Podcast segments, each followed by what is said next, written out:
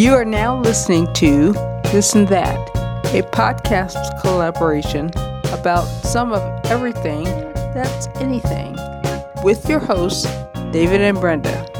Now, let's get to talking about this and that. We're back, This and That Nation. You are listening to This and That with David and Brenda. I am Brenda, better known as Miss Bren Bren. And this is David, aka Dr. David, aka the Professor. And we are back with another episode of our eclectic podcast where we talk about everything that's anything. Coming to you from Podcast Land Studio, talking to all of our loyal listeners out there in this and that nation. Today is June The 12th, 2020. and I believe I hear music. And that tune can only mean one thing. It is episode 50. Oh no, what that tune means, I'm supposed to break out in song. No, it means it's episode 50, the Golden Podcast. Well, you know, the tune would go something like, uh, or the words to the tune would go, um, This is our golden po- podcast. This is our golden podcast, golden.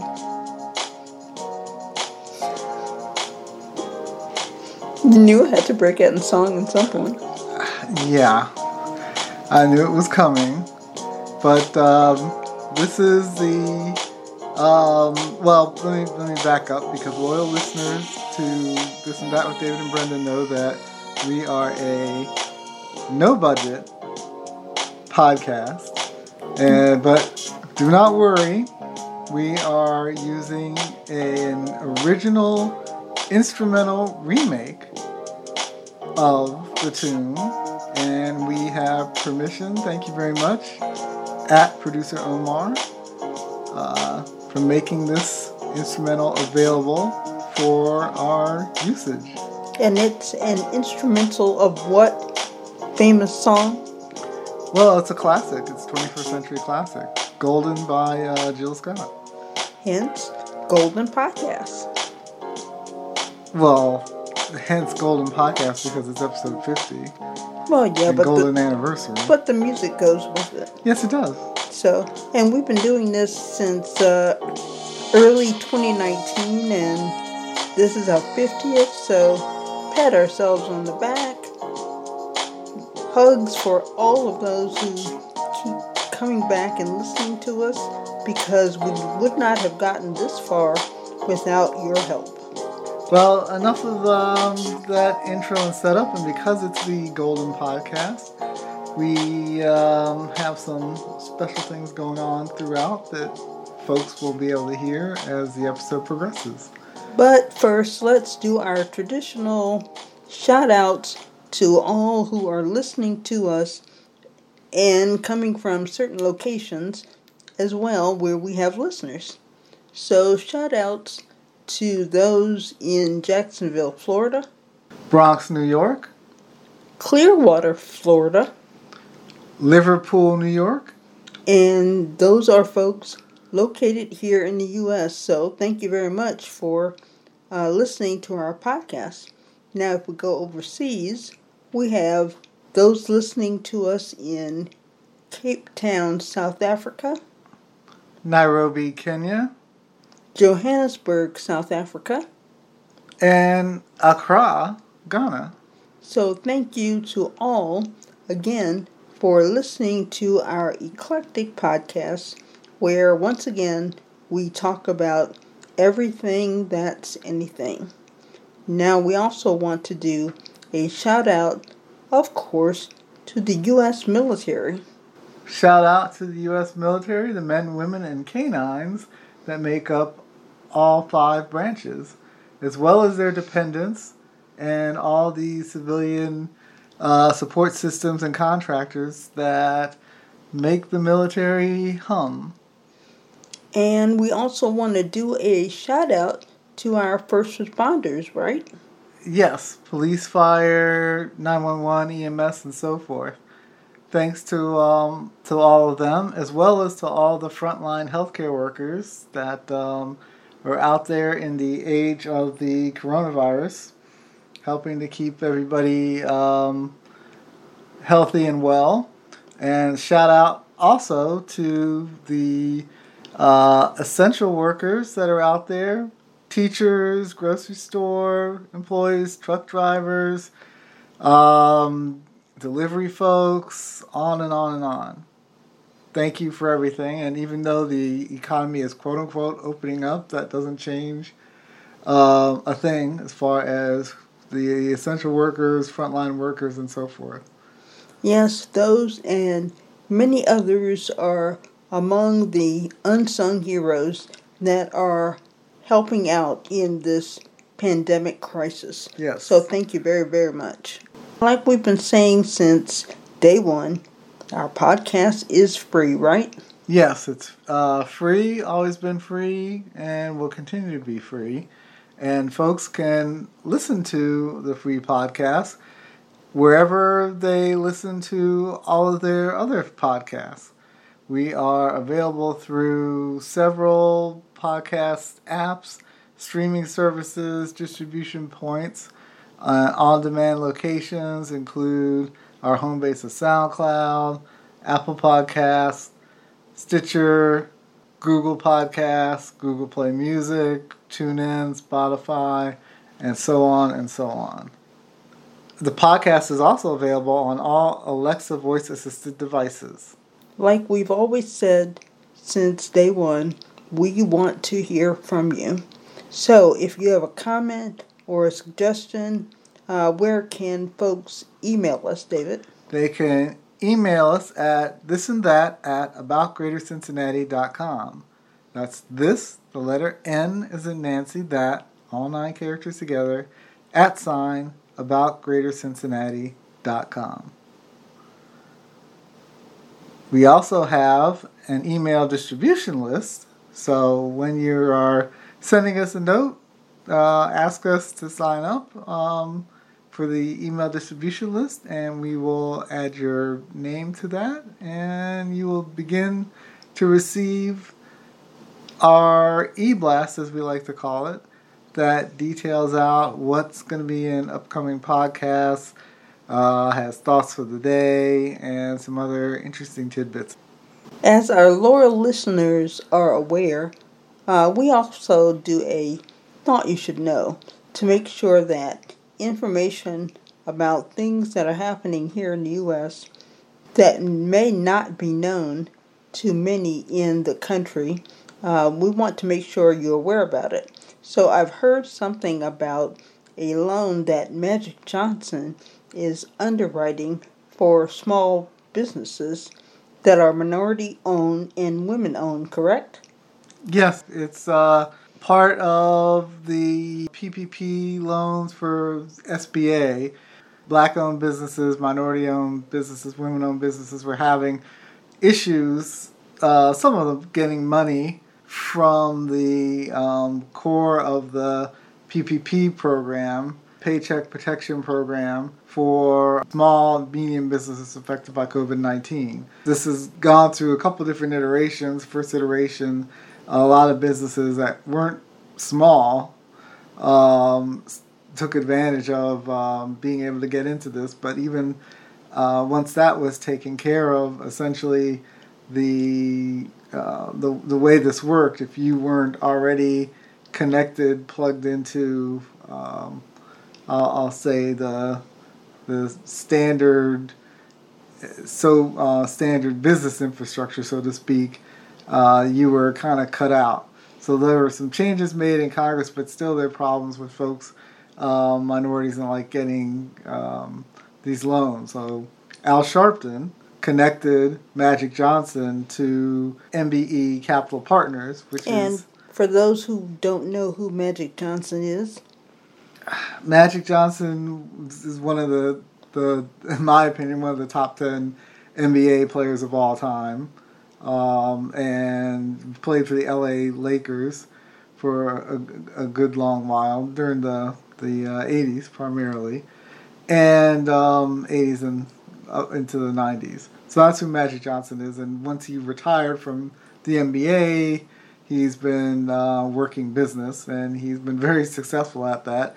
And it's um, one of his businesses, the insurance business that he has, Equitrust uh, Life Insurance Company, that's partnering with MBE Capital Partners, which is a um, private non-bank lender. It's minority owned and so forth, and they focus on disadvantaged um, small businesses and the like. So that made a perfect fit. And again, like I said, Al Sharpton connected these folks together. So Magic Johnson's pledged $100 million towards um, small loans to go to um, minority women owned businesses through the auspices of PPP.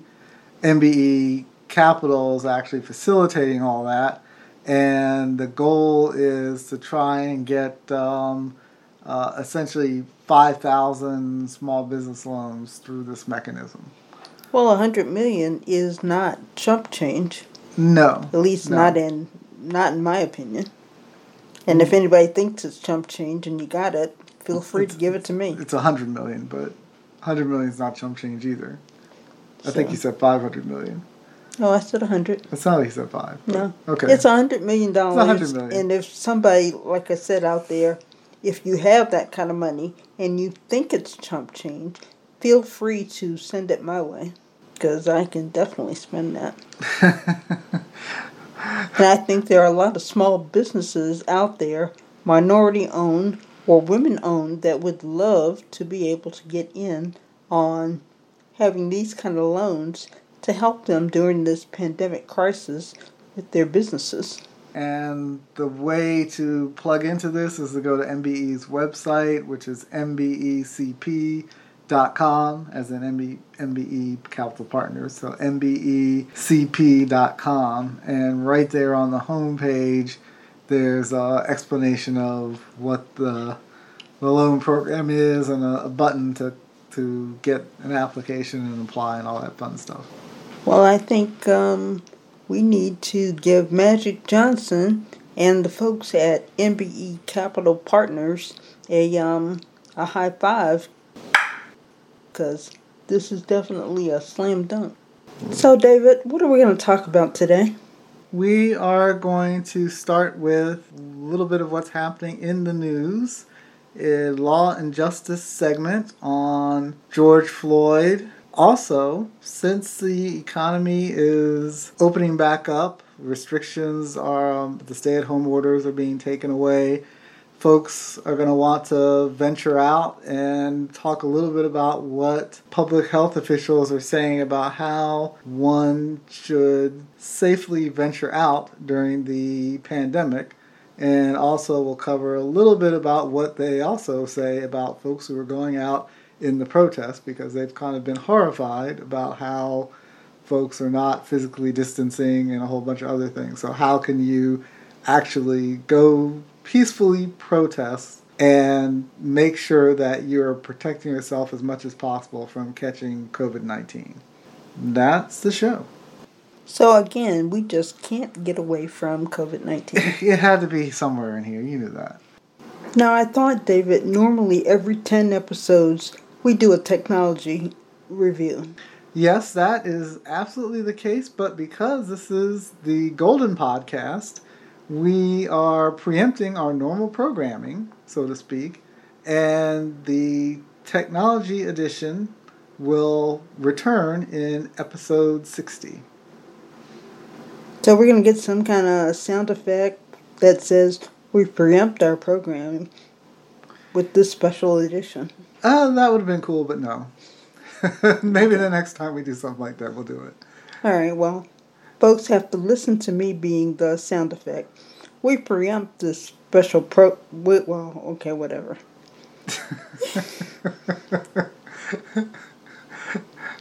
You know what I'm trying to say. So, Yep. there we go. All right, and in the immortal words of Bugs Bunny, on with the show. This is it. Let's go ahead and get started. Let's go. Well, you know I have to break out in song again. You don't have to. Yeah, I do. This is our golden podcast. This is our golden podcast, Golden.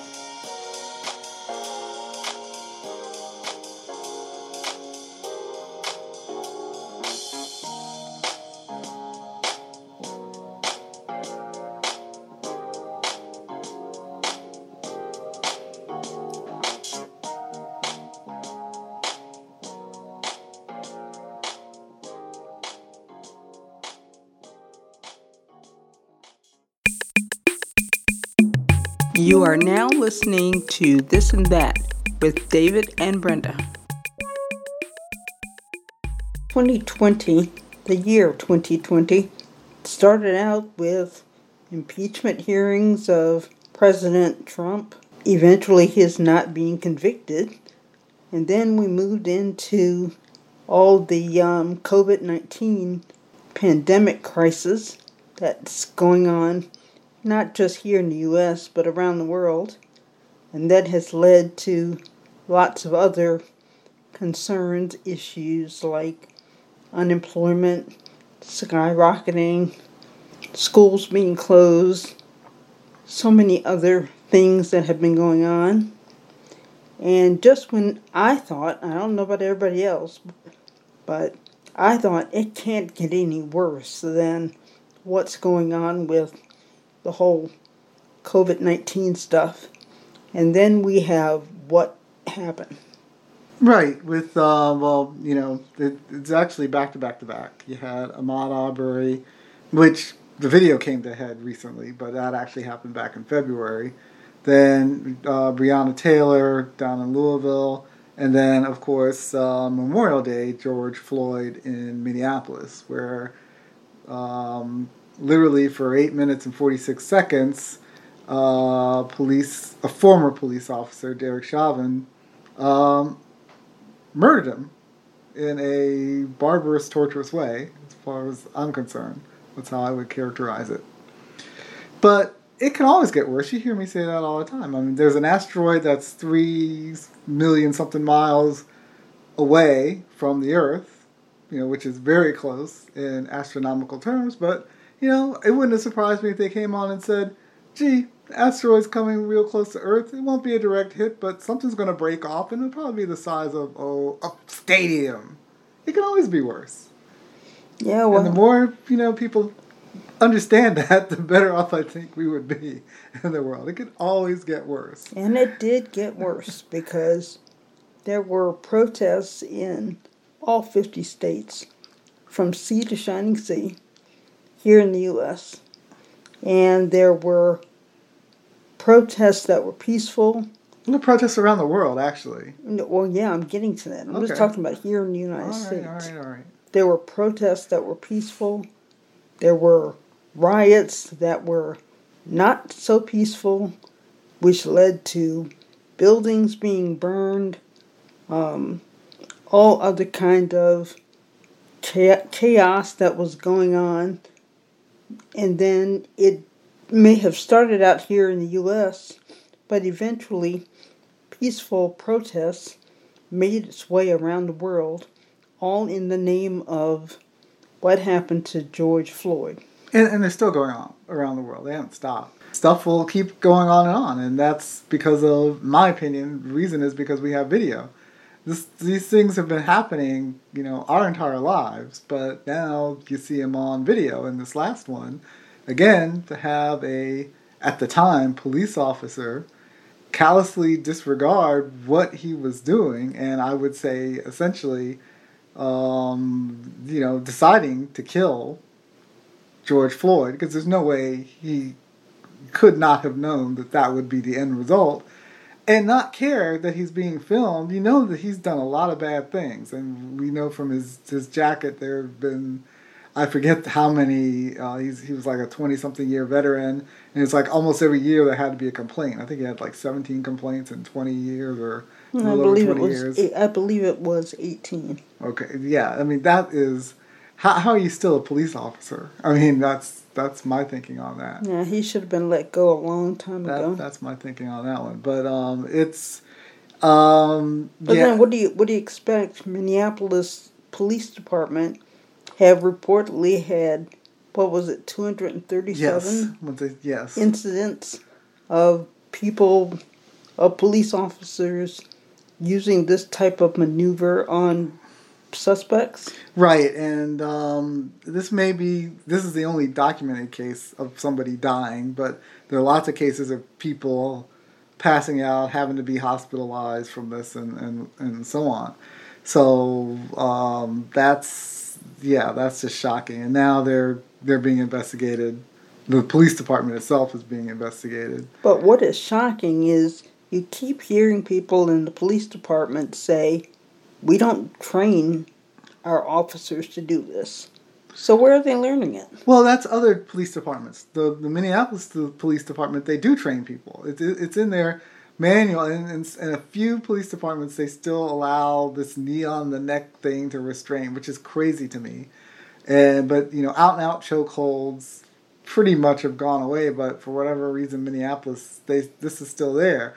But it's supposed to be you do that in order to restrain the person and if you think about it, I can think of some old 1970s police dramas where they, they came close to this knee on the neck stuff. I think they had knee in the back or, or uh, stuff like that. But you put the person in cuffs and then they, you know, pick them up and whatever. That's that's the thing. This person, not this person, George Floyd was in handcuffs. There was no need for the maneuver. This was clearly excessive force, and then it's excessive force for eight minutes and 46 seconds. And as they showed with the you know the moment of silence, um, th- that is a very very very long time, literally a long time. Yes, it is a long time. Uh, but the other thing that I find it hard to get over is that, yeah, the police officers, the four police officers involved, were fired uh, the next day or same day. No, they were fired next day. Right. But it took, it seemed like forever to get them arrested. Well, that's because these district attorneys can't, you, you, you can't police your own house. And uh, anyone who's watched Law and Order, you know, the original, and it's in syndication everywhere, Law and Order, not SVU, but the, the intro to Law and Order, uh, and I'm paraphrasing here, it's like they're there are two sides to, to justice. You have the police that enforce the laws, and then you have the district attorneys that prosecute. It makes it very clear in the intro of Law and Order that they work together. So how can the, the district attorney is is having to investigate and you know prosecute their own house, people that they have to then work with. That's just that's just never going to work. So you should always have, like they do in Washington, they have you know um, special prosecutors, independent prosecutors, inspector generals. You, when these things come up, there should always be some independent entity that would investigate and prosecute. That's the way it should work. Otherwise, they're going to drag their feet, or the way this prosecutor was going, he put out the you know the wimpiest of charges and between him and the medical examiner, this is my opinion, this is how I characterize what was going on. They were basically laying out a way for the the police officer, former police officer, to have his defense team just run a truck through using the stuff that they were laying out there for them. And we've seen this in other other cases in other cities where it seems like the prosecutors are helping the police on trial get off and that's where this was kind of headed, I think, until it short circuited a little bit. And it short circuited because they were going through this kind of, you know, wimpy kind of playbook, and the district attorney was hemming and hawing. And that's when the folks in Minneapolis were like, you know, in the words of Fannie Lou Hamer, they were sick and tired of being sick and tired. And the riots started. Then, you know, shocking the next day, less than 24 hours from when they had the press conference, you know, Chauvin is arrested. The, this is the, the former officer who murdered George Floyd. He's arrested and he's charged with third degree murder, which was you know, wimpy, but at least they did it. But they should have done that Thursday. Don't come out there Thursday and people can go, I'm sure it's on YouTube or other places, and just hear the press conference if you didn't hear the press conference originally. Because, you know, Brenda, I said it, it's like, this guy is just completely out of touch and this is just bad news. You, we've seen this before and you knew, you knew the folks in Minneapolis were just going to lose their minds over his equivocating. Well, it wasn't just folks in Minneapolis yes. that lost their minds because there were protests in all 50 states across the United States. Eventually, but not on Thursday. Yeah, not on, not Thursday, on Thursday, but eventually. Yes, eventually, and then and I think part of that, like you said, had to do with the delay in charges because it took what a week. No, no, to no. get the charges for the other three officers. Yes, it took a week for them, but um, but, but yes, the the the, the Chauvin thing happened what, right four days Within, later but which took, is too long. But it right, that was too long. But it took even longer yes. to get charges against the three other officers that clearly played a part in what went down. And this is what I, I, I just don't get this, and and the press isn't asking these folks these questions. And by these folks, I mean the the police district attorneys and others, not just in Minneapolis but elsewhere. It's the question I would have asked is if this murder had happened and it had been on videotape and witnessed by as many people there were in the in these crowds, and it was you know just um, ordinary citizens, but the person who who did the crime was African American. Can you say with a straight face that that individual would be able to walk around free for four days after that murder being on videotape and all those witnesses? I think the answer would be no. They would have been arrested same day, not even necessarily charged, because the standard would be you basically think there's probable cause. There was probable cause on Memorial Day to take Chauvin's to fire him, take his badge and gun, fire him, arrest him, and continue investigating and come up with charges within however many hours. That's how it works for ordinary people. Whatever it is, 24, 48, 72 hours for charges, depending on where you are in what municipality. That's what would have happened for everybody else. But he got to walk around free for days. And if that riot hadn't happened, in Minneapolis, you'll never convince me that he would have been charged on Friday.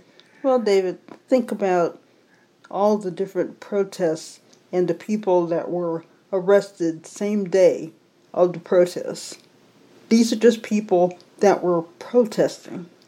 Yes, you mean and they, they were, were arrested right, yes. and charged same day. Yes, and had to, well, they they were arrested, had to show up at court the next day, but you know they had to post bail and everything else. But yes, I, I yes, that's that's typically how it would work. And some of those folks, in a lot of these cases, and, until very very recently, there were people who were protesting peacefully, and the cops were going nuts on. And you saw this play out on live TV on multiple networks and local stations as well, not just the national stations, where people, I mean, look at what happened Monday in Washington, D.C., which we'll, we'll just have to talk about that completely separately, I think um, just just to, to stay on topic here. But there were lots of folks who were, like you said, just scooped up or were roughed up by the police, and they weren't doing anything at all.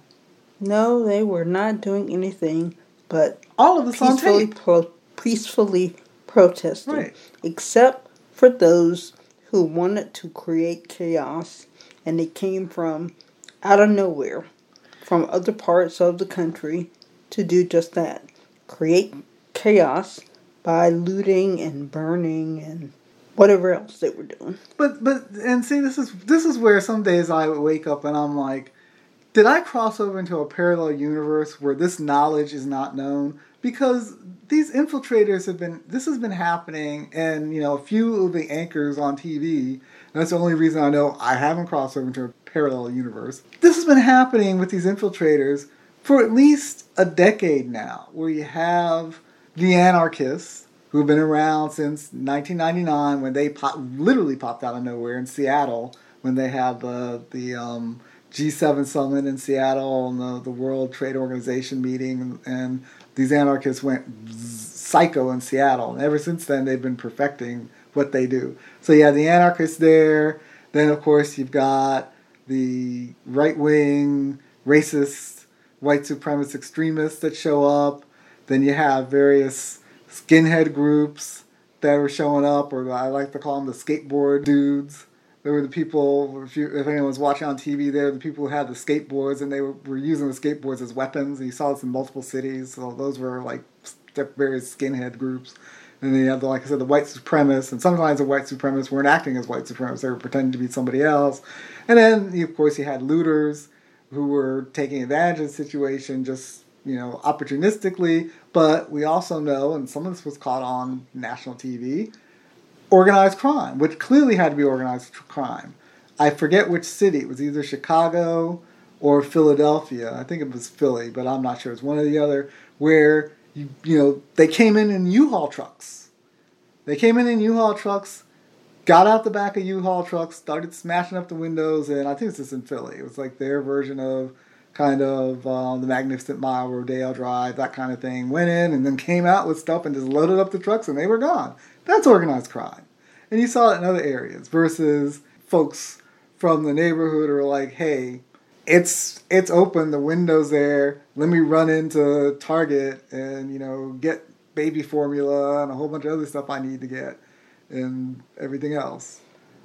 Well, this kind of reminded me of the um, a different world episode of the Rodney King riots, where Whitley found herself after she and um, Dwayne got married and they were on their honeymoon in California. It's season five, which nobody watched. Hey, well, what can I say? I watched it. Yes, you did watch it. And she, season five. She found herself in the middle of the Rodney King riots, where people were looting all of the different stores and um, doing smash and grab kind of things. And what was interesting, just like what you would see in the riots that happened with the whole recent issues around Mr. Floyd, most of those people that were doing the right, not the rioting, but the the stealing, at least in the episode, were white. Yes, and you saw that you saw that play out here. You had most of the folks who were doing the damage. If you were really observing this, they were white folks. I mean, this is that was just a fact. It didn't matter what station you were looking at. The folks doing the damage, whether it was Atlanta, Chicago, whatever, but when even you, in Minneapolis, but when you hear it on the majority news, of them were white. But when you hear it on Can't the news, they well, of course we're gonna get. Bl- of course they're gonna blame the black folks. That was why a lot of those people came down there because they knew black folks would be blamed. They just went down there to cause problems, knowing it would be blamed on black folks. That's that's was the agenda of the white supremacists. Blame black folks. Get black folks to be blamed so that the National Guard, the Army's brought in and and then you know a real race war starts because some of these people have weird weird ideology, and thankfully they they that's the reason why I think it's kind of calmed down now is because folks started focusing on them, forgetting what everybody else was saying. They focused on the the real infiltrators and perpetrators. So you had folks from the so-called, you know, Boogaloo group, the Boogaloo Boys. People in that group were arrested in, in L.A. You had people posing as National Guardsmen in multiple cities that um, were picked out either by the real guardsmen, like there's something not quite right with that person's uniform, or by other folks and the infiltrators, the, the gig was up for them, and I think that's why they're like, okay, we've outlived this. You know, we've done what we could do, and they've gone on. And, and organized crime already did what they wanted to do by the end of the weekend. So now we're down to just peaceful protests and one or two knuckleheads, but you still see a lot of what I consider a lot of police violence for no good reason, like shoving the the old man, old uh, a 73 year old white guy in in um, Buffalo, New York, who was just talking to them, and they just shoved him on the ground. You see his head bleeding. I mean, these videos are really hard to watch, and they just left him there, bleeding. You know, shoving the the young woman in in New York City, where and they basically gave her a concussion and and she, she's going to have problems as well as the the older gentleman and you, you see crazy stuff like that police not police journalists i've never seen so many journalists roughed up arrested attacked i mean i thought it would have stopped when they when um, omar jimenez was arrested live on the air by you know when he was doing his thing with cnn but it, it's kept going australia camera crews shot at live on television with rubber bullets, people hit with flashbangs, people arrested. It's this is crazy. I've never seen anything like that. So there's there's weird, a lot of weird things happening. Yeah, there are weird things happening. But, and again, if you are interested in seeing that A Different World episode, that was back in the 90s. It was in 92. It was a few months after the actual. They filmed. They filmed it a few months after the actual and that was back in the 90s, and it is now 2020, and it's all happening all over again. Yeah, but I mean, uh, sad to say, I, I remember the 68 riots over, you know, Dr. King being assassinated. I, I mean, this has been going on and on and on in very various ways. You know, you can get more contemporary with Freddie Gray in Baltimore. Hopefully, this will be the end of the cycle, but I remain somewhat skeptical. We'll see if real meaningful change comes out of this. Uh, and that's what people need to do. All this other thing are distractors. People need to stay focused on the issue. And the issues are policing, what what policing is needs to be reformed. There needs to be, you know, quite frankly, other parts of the country need to do more of what's been done in the city of Cincinnati through collaborative agreement that stemmed out of the riots that happened here, ironically. Um, when was that? 2001? Yes, that was 2001. I mean, right, it was almost 20 years ago when that happened. So if, if folks follow that model, that will at least get them on a nice path. And then, you know, this militarization of police needs to stop or at least get toned down um, because that's a big part of the problem. When you dress like you're going to war, you are going to start doing tactical maneuvers that are fit for a war against unarmed, and in this case, uh, peaceful civilians who are exercising their First Amendment rights. That's just not a good recipe for things. No, that's not a good recipe, and um, unfortunately, folks are focusing on the wrong thing at the moment, which is all of the unrest. Well, there wasn't that much. When they should be focusing on the underlying cause of what created the situation in the first place. And it all basically comes down, I think, to the other virus that we are forced to, to have to deal with in our country, which is racism and everything that stems out of that. I mean, as, as people like to say, the you know America's original sin. It goes back to that. In spiritual terms, people talk about the original sin of, of, of humans, going back to um, the the Book of Genesis and Adam and Eve and all. But America's original sin was slavery. Basically, you had 1619, first of the slave ships come here, and it's been downhill ever since. The country's never really come to grips with that because slavery in the United States was based on a, a complete white supremacist model. And um, in the interest of time, we're not going to go through all of that, but the, the remnants of it are, are still around. This whole white privilege thing, white females that feel like 911 is their personal security service and it's okay to lie uh, about black men, going back to the, the bird watcher in no, Central Park. Let's let's I, I, and, and all these that. other incidents, but it but it's all it's all tied together. Because the whole bird watcher's thing was so ridiculous.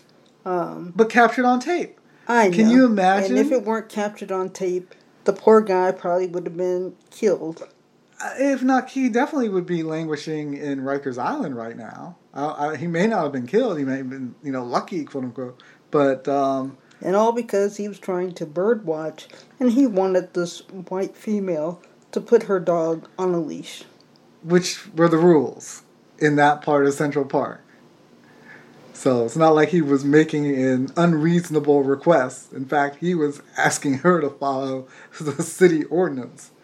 And it all just goes back to the unreasonable, tragic incident that happened in Minneapolis when a black gentleman was accused of doing something with um what was it a illegal mean the twenty dollar bill. Yeah. Supposedly it was a counterfeit twenty dollar bill. and who's to say he That was the it allegation. was who's who's to say he knew it was counterfeit Well, that's the, he might have been passed a twenty dollar bill that looked like a real twenty dollar bill Well- and he went to use it Well, most counterfeits look like the real thing. There are some counterfeits that are but kind there are some really people silly. that can figure it out and you got those markers that you can use right. and not everybody uses them That's correct. But that's yes, people have been passed bad, you know, twenties and fifties and whatever from from bank tellers. I mean, this is this is documented, and that's why the owners of the of the store, Cup, C U P Foods, not to be confused with Cub Foods, which is a grocery chain. There, this is Cup Foods, which looks like a. Uh, grocery store, restaurant, kind of bistro thing in, in that neighborhood. The the owner uh, has said, and his son, they, they said that they never call the police 911 on counterfeit. That's just not what they do. And unfortunately, the person who was there, they neither one of the, the, the owner or his son, who's I, I guess the store manager, they weren't there. And the person who was the store manager there at the time called 911, which is, you know, they didn't train the person very well. Their policy is not to call 911 because, as you said, you could pass the uh, counterfeit bill, but you may not know that you had the counterfeit bill. And I don't think he even knew he had done that, done that because if you're passing counterfeit money, why would you hang around? Because they're still in the area. The cops don't get there within 20 seconds of the call. I mean, there was enough time for him to get in his car with the other two folks who was there and leave if their goal was okay we're going to spread around counterfeit money and get change and do whatever but so clearly i don't think he even knew he had passed been passed counterfeit bill and he worked at that nightclub it could have come from something having to do with the nightclub It where he been. was a bouncer mean, and the we'll never know because there'll never be a trial on this the so, officer that was uh, that is allegedly accused of putting his knee on the man's neck. well we And see. It shouldn't be alleged, but you well know. it's not alleged he put his knee on it's the, the allegation is that he murdered him. He worked at the um the nightclub also. Yes, they both worked at the same nightclub, which was a, um, a Latino nightclub because CNN uh, talked to the, the owner. I, it was this wasn't planned. This was just kind of a, a serendipitous thing. She she was at the the the area shrine for, for George George Floyd, and she was relaying how both of them worked for her. He the, the the officer when he was an officer, you know how these off duty when they're off duty they do these security on the side kind of things for places, and he he did that for for her. And um, people have said that George Floyd was a bouncer. Well, he was a bouncer at that club, and um, typically the uh, th- and this is this is interesting and telling. The club, a Latin club primarily, so you know Latino, Hispanic folks normally are there. But she says she had um, what she called what they called urban nights, where it was you know um, R and B, hip hop, whatever, and a primarily uh, African American crowd. And she said how Chauvin and the other off-duty Minneapolis police officers, when it was a Latino crowd, they would act the way you would expect people to act. But when it was a primarily African American crowd, she said they were always on edge. And any little thing, they just escalated beyond what needed to happen, she said. She was like, they would whip out pepper spray, they would call 911 and get police backup there for stuff that didn't need police backup. And she, she relayed a whole bunch of things. Uh, uh, and I was thinking, why are you still employing these folks? But that's apparently, you know, if not him, somebody else from, because everybody says the Minneapolis PD has issues going back decades with uh, people of color.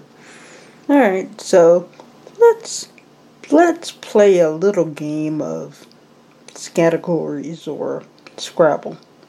And you have. Well, which both- one? No. They're two different games. Well, They're either not- one. I, both of them involve unscrambling letters, do they not? Not really. I mean, you. Okay. You're playing a game where you have to unscramble Not, some letters that I'm about to give you. okay, fine. Okay. And the word spelled out is America. Now, unscramble America, and what do you get? Um, I I think um, this is this is um, these are anagrams. By the way, that's what this But is. unscramble. the yes, and you get an anagram. I am what do you race. get? I am race. Right. You're getting it. It's not unscrambles. Make an anagram out of it. Okay, so racism. That's what America seems to, to be about for the last 400 plus years. Yeah, it's the original sin. Yeah.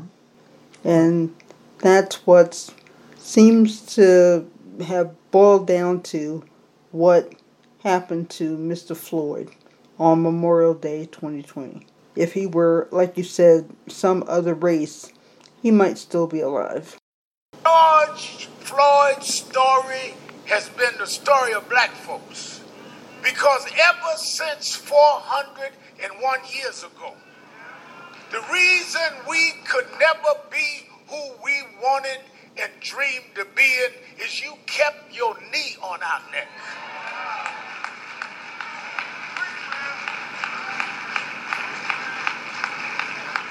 We were smarter than the underfunded schools you put us in, but you had your knee on our neck. We could run corporations and not hustle in the street, but you had your knee on our neck. We had creative skills. We could do whatever anybody else could do, but we couldn't get your knee off our neck. What happened to Floyd happens every day in this country in education, in health services, and in every area of American life. It's time for us to stand up in George's name and say, Get your knee off our necks. Here's what people are saying about this and that with David and Brenda. It's very informative, very good. I've had the opportunity to listen to quite a few of your podcasts. Very inspiring, folks. I especially appreciated your discussion separating myth from reality.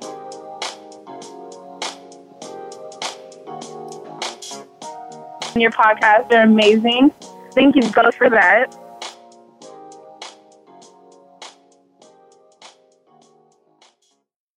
So let's take our conversation in the direction of COVID 19 amidst all of what's going on with Mr. Floyd and funeral and protests and all of that.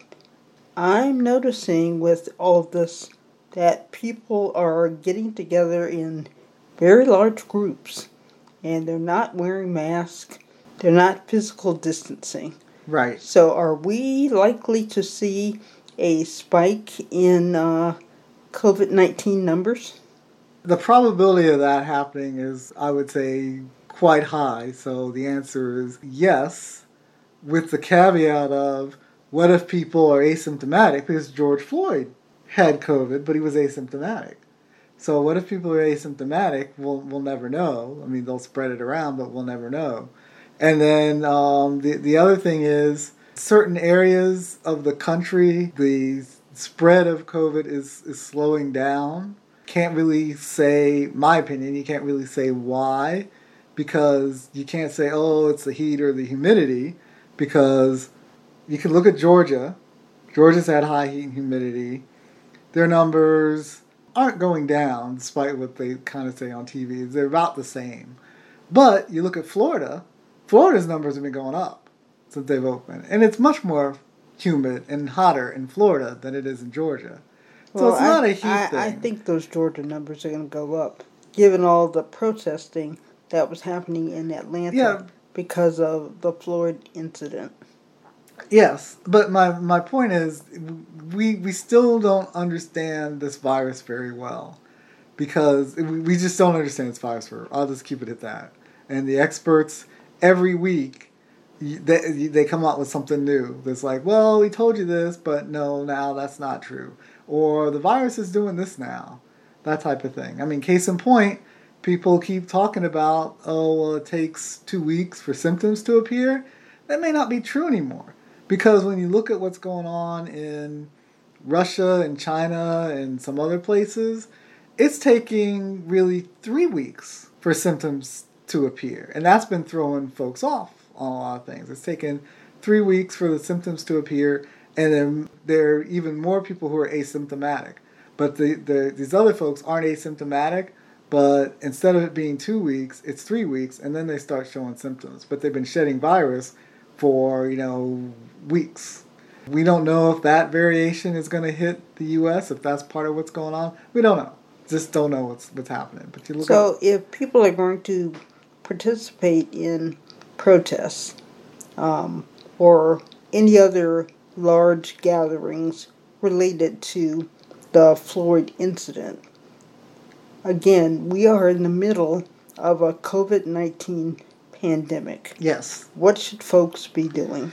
Well, the experts say again, this is a respiratory virus, so you want to wear some form of face covering, and that's either a face covering, cloth face covering, or a mask, as in surgical mask, or a respirator, like uh, the N95 respirators, and, then, and all these are different. We're not going to get into these differences in this podcast, maybe in another podcast, but you want to wear some form of face covering, primarily to protect other people from, in case you are asymptomatic, from catching it from you. And and you know if you have a respirator or some other things, you can obviously that that would protect yourself as well, as well as a um, triple layer mask, surgical kind of mask that you get some protection from that. But you want some kind of face covering. You also need to protect your eyes because your eyes have mucous membranes. So you need to get some kind of wraparound glasses or goggles or um, eyewear like you would wear in an industrial setting that has shields on the side or in a lab, lab glasses. And, and if you wear glasses yourself, your glasses, unless you've got, you know, Horace Grant or Kareem Abdul Jabbar kind of goggles, you need to get um, eye protection that will fit over your glasses. And there, there's tons of things that, that will work. But you want to protect your eyes because, again, mucous membranes, and they have face shields like you see in hospitals, but that's kind of unwieldy to, to walk around and. And and um, and also you you know you will be subject to ridicule I think as well out in the, the real world with that yelling and shouting just spews more of um, these micro droplets. And again, unless you have a respirator on, these coverings are going to block some, but not all. And um, the more you yell, the louder you yell, the, the less they're going to block.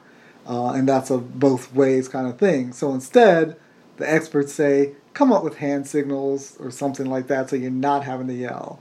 And so you have hand signals for what you're trying to do. I think that I think this is good advice, but that's kind of futile people are going to want to march and they're going to say say his name and everything else but you know that's that's good advice from the experts is don't um, spew all this stuff also um, the the other things that they would say is you want to make sure still some way you, you're going to be packed together so physical distancing is, is not going to happen but have a group and have a group a buddy group or whatever so that you are limiting your exposure to people you don't know. And this, so if you have this buddy group and you're around them, that just limits um, the number of people who might be infected and can infect you, and vice versa.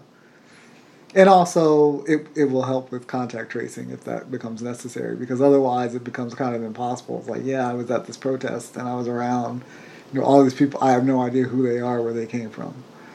Well, I think it's going to become, um, the numbers are going to go up even more so because of what's been happening with all the protests when it comes to COVID 19 numbers.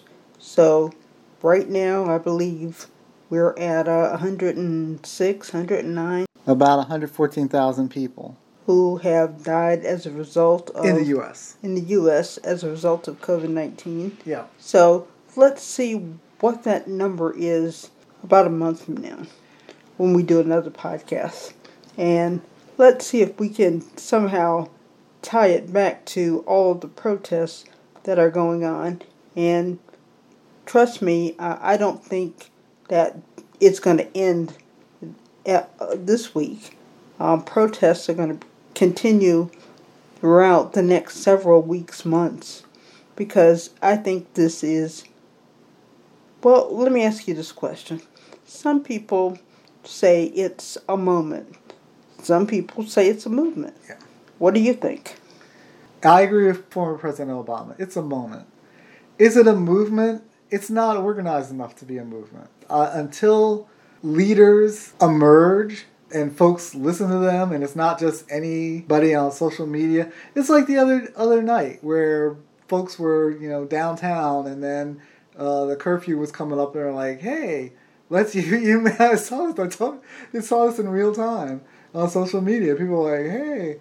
let's let's go out here because there's no curfew there. And it's like, oh well, what's the address? And it's like, what time? It's that's not a movement. That's it, it's really not a movement doing stuff like that. So until you have people who harness the energy and say, here's what our demands are going to be, and, and we've we've seen this happen around the world.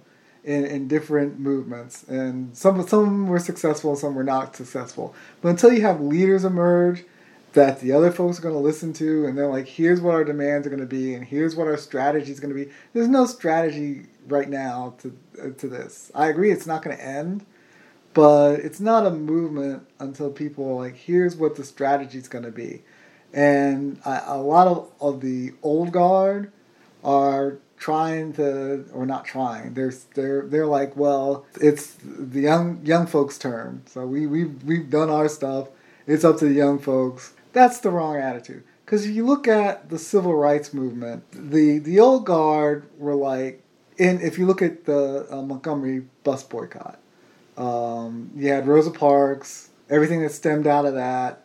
The Baptist ministers in Montgomery went to a 20 something year old, I think it was only 24, Martin Luther King Jr. at the time and said, you, You're going to be the face of this. They basically dreamt up the strategy and they got the young folks with energy and everything else that people are going to listen to, to to go forward to galvanize people. But you had the old guard that helped mentor and strategize and the like, and that's what's missing right now. You can't just say, "Oh, well, we washed our hands of it," because that's not how it worked for you. For those folks, that's not how it worked. That's that's. I mean, come on. Well, so, whether you call this, so it's not going to be a movement until you get some leaders and they because because and I hate to bring up examples because the ones I can think of were, were kind of failed examples, but typically you, you you have you know mentors or the university professors or organizers or politicians. That's where you get a, a movement together. Well, whether you think of this as a moment or a movement, it doesn't matter. It's going to be around for a while. I don't think it's going to end anytime soon because you've just had charges brought against the um, four former police officers in question, and they have been arrested and they're in jail. They're likely to get out on bail at some point. But then you got the trial, and who knows eventually how long that's going to take given all the COVID 19 stuff that's going on this is something that's going to happen for a while, and, and it's not going to stop, and it's beyond the trial. Here's what people are saying about this and that with David and Brenda. Thank David and thank you, Brenda, for what you guys are doing. It's this and that, actually, with David and Brenda. Great podcast. I like what you guys are doing. Continue engaging folks and starting dialogue. That's what this is all about. You guys are good. I look forward on hearing more from you throughout the coming years.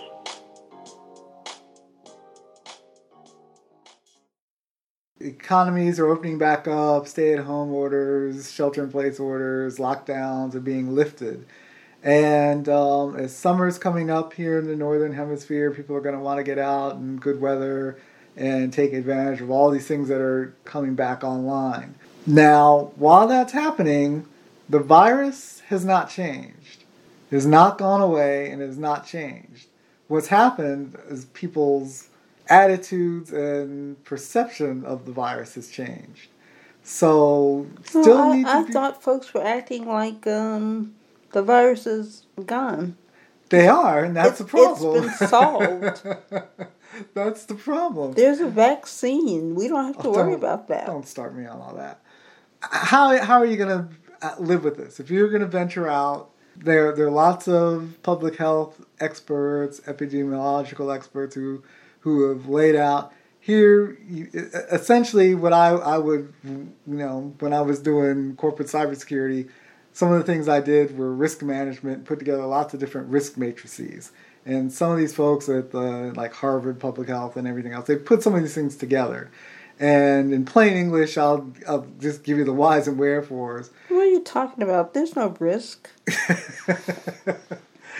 Depending who you talk to, especially Let's go and hang out with the the world. hundreds, if not thousands, of individuals that are hanging out on beaches without their mask on and that kind of stuff. Well, you know, let's go inside grocery stores and not have a mask on and yell across the aisle and and do all the other stuff. Let's go to a sporting event where they don't have any kind of seating separation and let's go and sit shoulder to shoulder and spit on each other and spit on each other. Well, when we're yelling. span- yes. You don't realize that you're doing it, but you are Yes, doing it well, when you're yelling at the folks on the field or on the court because of the play that they did that Fortunately, goes against your team. Fortunately, none of that's going to be able to happen anytime soon. But if if you are going to venture out and go to these places, let's the the riskiest places to go. Well, first of all, all these places recommend that if you have a, if you're immunocompromised, if you have high risk conditions that will complicate you, you know uh, you having COVID nineteen, like um, obesity, diabetes, any type of lung disease, uh, hypertension. You all know the list. They basically are like, don't venture out. Yeah, you better think long and hard before you go out the Don't door. Venture- is it worth unless it's- risking your life? Yes. Because that's basically what, what you're you're doing. doing. They're like risking unless, your life. unless you're going to like your doctor to get treated for some of those those conditions or something else that something else that is absolutely life and death. They're like, don't do it.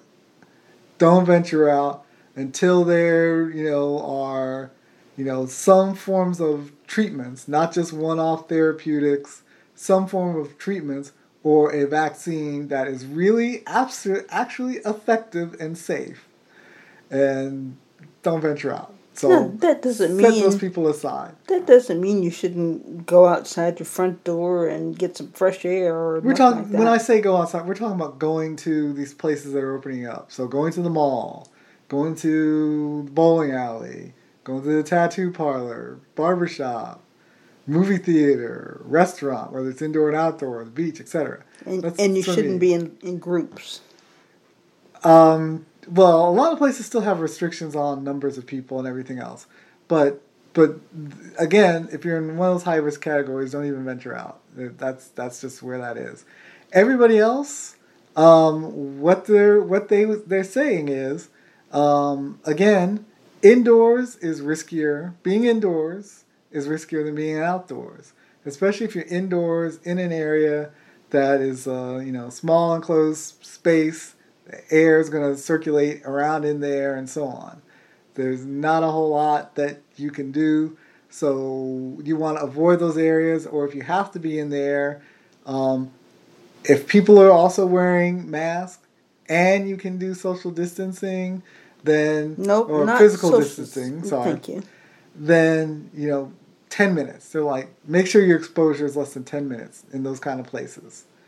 Otherwise, you may be getting enough viral load just because of what's circulating around in there to end up getting infected. Case in point, there have been lots of case studies done in Asia, South Korea, Taiwan, Japan, and so on, and plus mainland China, um, that show, in fact, there's one study in, in Korea that shows how one guy in a restaurant infected like 80% of the people in the restaurant.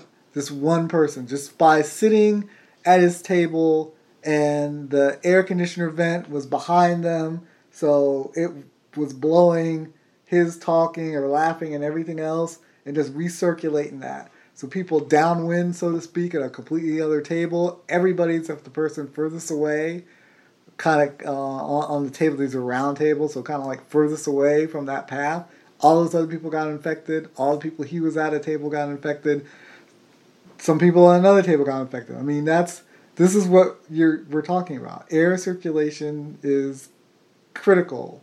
So that that type of thing. And if you invite somebody in your house who's not in your normal circle, uh, you will want to open up windows so you can get airflow and circulate things around. Plus, they should be wearing a mask, you wear a mask, and so on, and physically distance.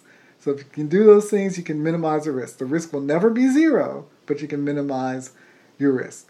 So grocery stores, the the major major grocery stores, because the way the, the ceilings are, and they put in these plexiglass all over and everything else, like if you can get in there and get out in like 10 minutes you know you're you're probably going to be okay after that you're kind of in the danger zone i i liken it to if you're somewhere where there's a lot of nuclear radiation they give you one of those those badges that that are green and then you just pay attention to see how, when it starts turning red to red you don't want it to fill up all the way this is the kind of how you have to think about these things so movie theaters and other places where you're going to be in there for like a, a, the average movie is like 90 minutes. They're like you're insane. This is my characterization characterization of what they say. That is just not a good place to be because of the way the airflow works and everything else. Even if you're physically distancing, there you know we know that these places create super spreader events. Church services. Everybody you you are not if it's if it's going to be more than 10 people uh, if it's like the old days, that is just a bad situation. There are so many super spreader events in multiple countries that come out of all sorts of religious services, you know, across the spectrum, not uh, of, of religions. They they always become super spreader events because people are singing, they're shouting, they're hugging each other, they're close to each other for hours at a time. It's just you know those are just not good places to be. Um, oddly enough, the beach, they actually say because of the way the wind is and everything else in the surf, as long as you're sticking with, you know, a family group on the beach and everything else, as long as you're social dis- uh, physical distancing, excuse me, um, um, folks and everything else, and still wearing masks, please wear the mask, then beach is probably, they're, they're saying beach is probably fine, even if you're there for hours and hours if you're if you're doing it that way. Be, you know, if you're there with a whole, if you start playing, you know, beach football and soccer and everything else, no, that's a completely different animal. But if you're just there, you're out in the ocean or whatever you're, you're doing, if it's a you know a man-made water park or whatever, if you're there with a group that you know and everything else, and you're physically distancing and you're wearing mask, face covering, etc that's not really, you know, oddly enough, they're saying that's not that risky. It becomes risky when you start intermingling with other folks that you have no clue about, and you start doing, you know, physical activities like you might at the beach with beach football or other stuff like that.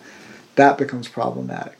Well, one thing that folks should keep in mind as part of all this reopening that's going on across the U.S. and across the, the world, um, if you have folks that you live with that are impacted by health concerns like diabetes, obesity, the things David mentioned, um, you got to be careful about your going out and coming back home because you might be bringing something back to them.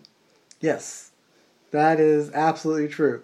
So you you have to gauge your risk if you go out and you're living with somebody who is um, if you have like grandparents and these are grandparents and they're um, above the age of 65 then you have to act like you're the 65 year old you yourself may not catch it and and die but again like brenda said you could uh, become a carrier or, you know, you could actually get sick yourself, but you spread it to them before you start showing symptoms, and they have just bad outcomes because their immune system, given their age, advanced age, is not as good as yours if you're younger.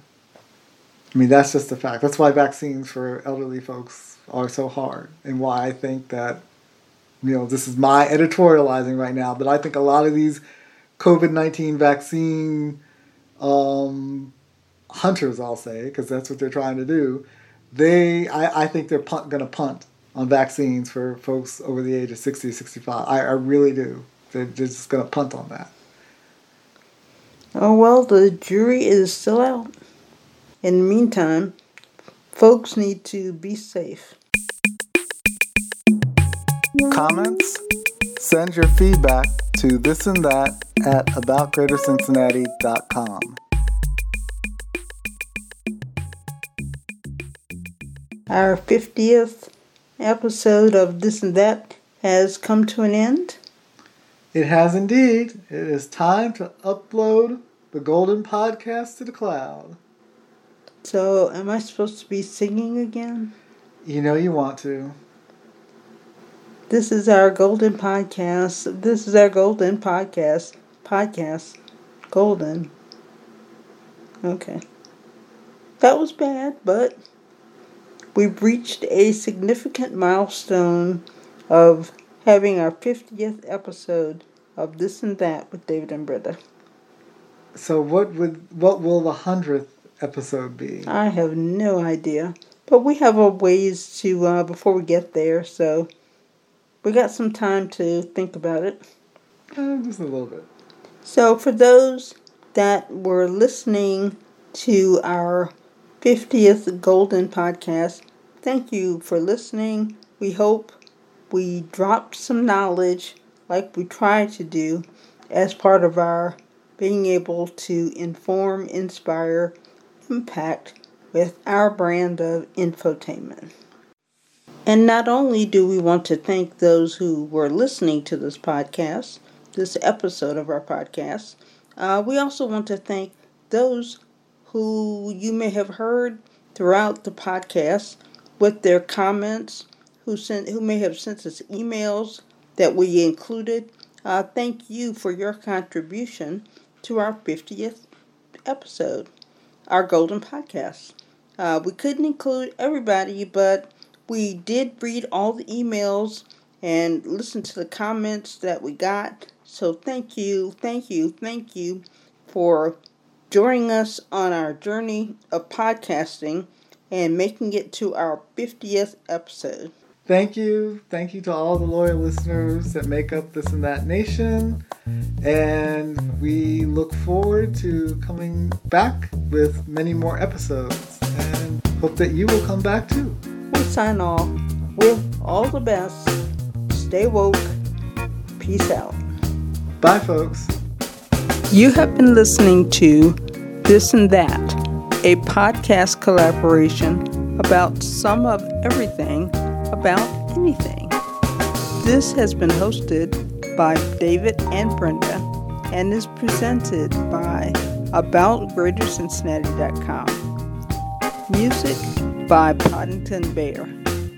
Please subscribe to our podcast so that you can stay up to date about future episodes.